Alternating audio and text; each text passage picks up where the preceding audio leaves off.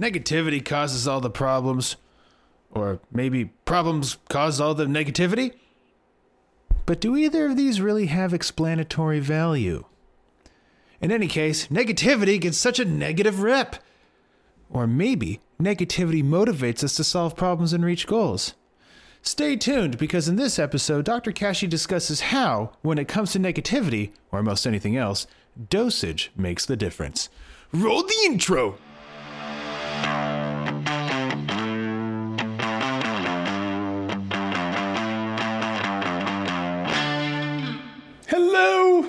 Hello, and welcome to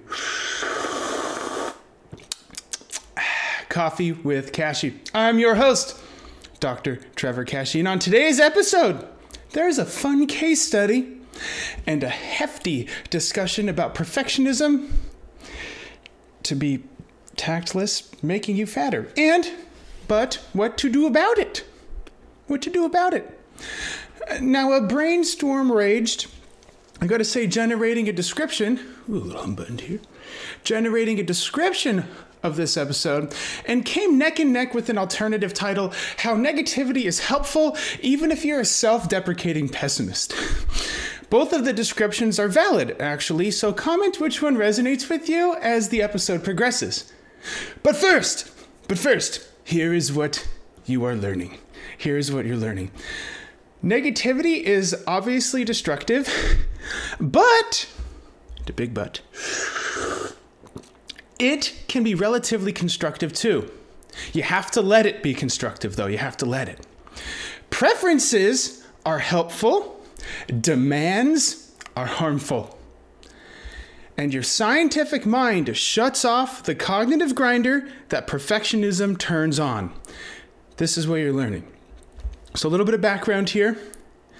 Tell me what you think would happen if all the crazy demands you put on yourself were crafted as a desire or preference instead of a demand. If you only stayed within the realm of your preferences all the time, instead of absolutely having to meet demands, you'd have your fair share of negativity still, for sure. It would be healthy and constructive negativity, though, instead of harmful and self destructive negativity. Yes, it is possible. I'm going to show you. Although eliminating negativity entirely is, besides being a logical absurdity, a dumb idea, negativity is a powerful thing. It is the single strongest learning anchor. It is the single strongest learning anchor. That's why, when coached how, it's okay, even constructive, for you to feel negative. Again, it's all about being coached how. Annoyance, frustration, and disappointment, they're relatively helpful. The system two rational and constructive brain kicks on, and it prompts you to audit how and why you think and act the way you do. Helpful negativity, in other words, brings out your self scientist. That's what I'm trying to say. Anxiety, anger, depression, self deprecation, you swing too far from the negativity that's that's helpful and swing way into the negativity that becomes harmful. Okay, I'll say that again. Anger, anxiety, depression, and self-deprecation, you swing too far from the negative too far in too far into the negativity and it becomes harmful now. Where instead of learning from it, the system one impulsive and self-destructive brain kicks on, and this heightened mental arousal compels two things. One, move away from pain and to safety. And two, move toward distracting pleasures. Impulsive and harmful negativity sets the stage for a depressingly common and tragic irony because it is in direct conflict with what you need to reach your self imposed godly demands. Which, by the way, require you to take risks and systematically overcome challenges. Or get everything literally correct every like the first time, which, okay, that's impressive too. Since in a perfectionist state, your value is dependent on your accomplishments, it by definition puts you in a cognitive grinder. Puts you in a cognitive grinder that feeds on your motivation and self worth. The ridiculous demands that it creates prompts ridiculous pressure to meet those demands. And that pressure sets you up to lose, destroying your performance and fostering self-sabotage. And this reinforces reinforces the need for those demands, creating more pressure to meet them. This generates internal friction that is emitted as self-loathing and depressive style thinking. Self-worth goes in, self-loathing comes out. This is what perfection looks like. the cognitive grinder chips away at your motivation and self worth until your self worth is converted entirely into self loathing and depressive thinking. See, perfectionism makes you too good for helpful standards. This forces you to set harmful standards, thereby sucking you into a cognitive grinder. You create demands, and that sucks you into the grinder, and it grinds away at your self worth until it's a void that many people, like the case study in a moment, try and fail again to fill with food or anything else. Remember, away from pain and toward distracting pleasure, right? A real world case study puts this into perspective for you. Uh, leave a comment when you identify with the situation.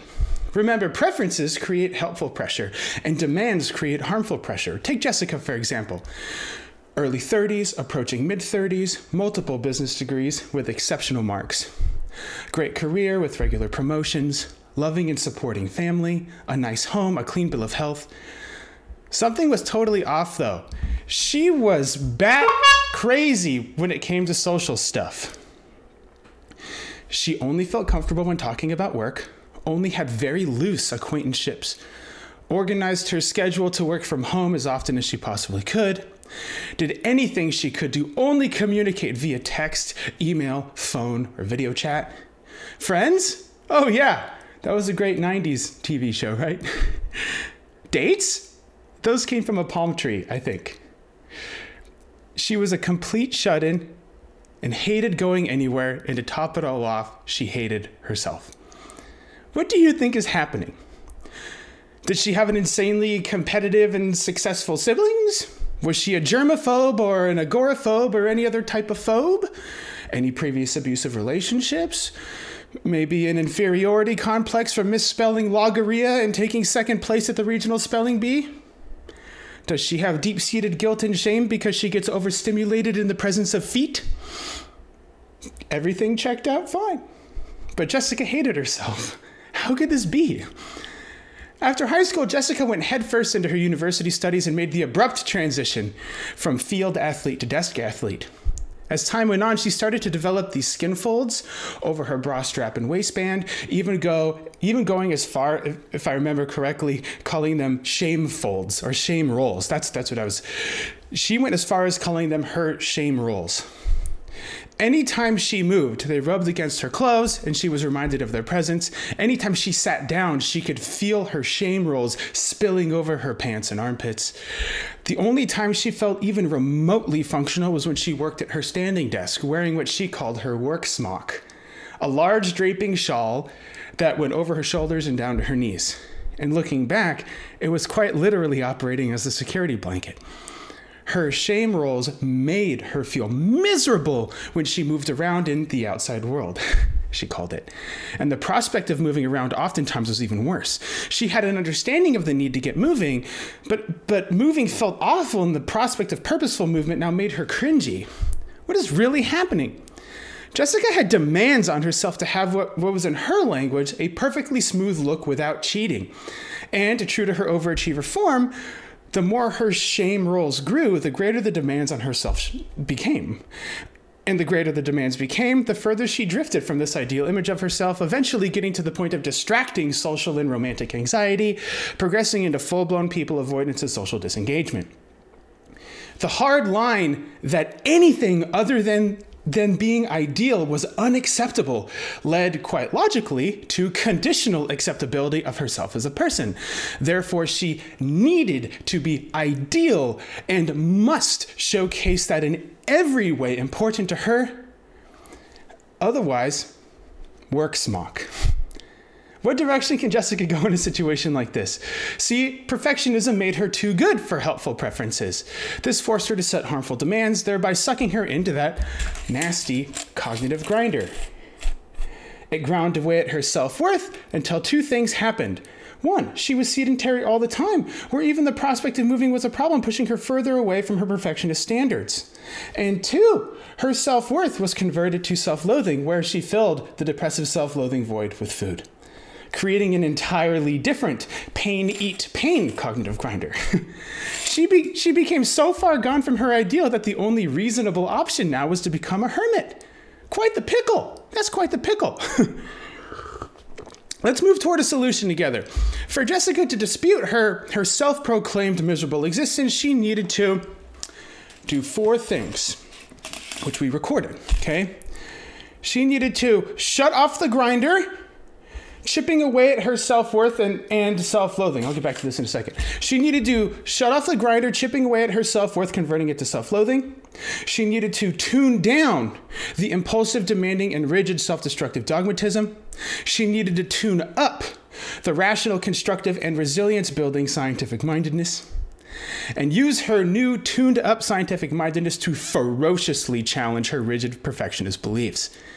And Jessica accomplished this with TKN over 11 intense weeks by, and we can bring back the whiteboard of wisdom, by actively observing how her demands create self sabotaging pressure that reinforce. that reinforce her ridiculous demands, simultaneously proving that her self hatred is rational, her self loathing is rational, and identifying and addressing her low tolerance to frustration, her low frustration tolerance, her entitlement to an ideal outcome, and a twisted sense of fairness. Identifying and addressing her low frustration tolerance, her entitlement to an outcome, and her twisted sense of fairness. And then last, overcoming the hurdle of being too good for appropriate and helpful expectations and preferences by transitioning Jessica's godly demands of herself to suitably strong preferences. So let's summarize everything. Rigid, dogmatic, perfectionist tendencies are often the cause of harmful negativity because it compels you to be impulsive from your frustration anger from your irritation, depression from your disappointment, anxiety from your concern. You're loathing yourself as a person because a task went sideways. In other words, you are being negative about being negative. That's a serious meta problem. This is the catalyst that transitions everyday potentially helpful and resilience building negative experiences into what feels like hopelessly menacing catastrophes. Again, negativity is only helpful if you let it help you. Frustration, concern, annoyance, and disappointment in the right conditions foster your rational and constructive science mind. The only way to get better is to functionally object to outcomes that are short of your preferences. You must functionally object instead of throwing a destructive tantrum over the ridiculous demands setting you up to lose. Once the demands transition to suitably strong preferences, once the demands transition to suitably strong preferences, you shut down the self worth to self hate cognitive grinder. You can tune down your impulsive and self destructive dogmatic mind, giving your rational, constructive science mind a chance to tune back up. You can use your science mindedness to actively observe and identify and dispute all of the cognitive gunk that's perpetuating your perfectionist beliefs. And then you can start making honest to goodness progress that sticks with you for life. So here's what you've learned Negativity is obviously destructive, but it can be relatively constructive too, if you let it. Preferences are helpful, demands are harmful. Your scientific mind shuts off the cognitive grinder that perfectionism turns on. And to wrap this up here, perfection perfectionism compels you to demand an ideal you must reach because you can't stand the prospect of any other outcome. However, things you absolutely can't stand it turns out you can stand them, and you choose to purposefully or mistakenly victimize yourself over it. Use this method to rise above that. Preferences created by your scientific mind are rational, constructive, and flexible and helpful. So, if it's time to kick your perfectionism right in the gonads and send Dr. Kashey a message and leave a comment because he gets back to all of them. Until next time. Want to continue having coffee with Dr. Kashey? Head over to iTunes to subscribe, rate, and leave a review. It is very much appreciated. Thank you, and see you next week. Dr. Kashey is out.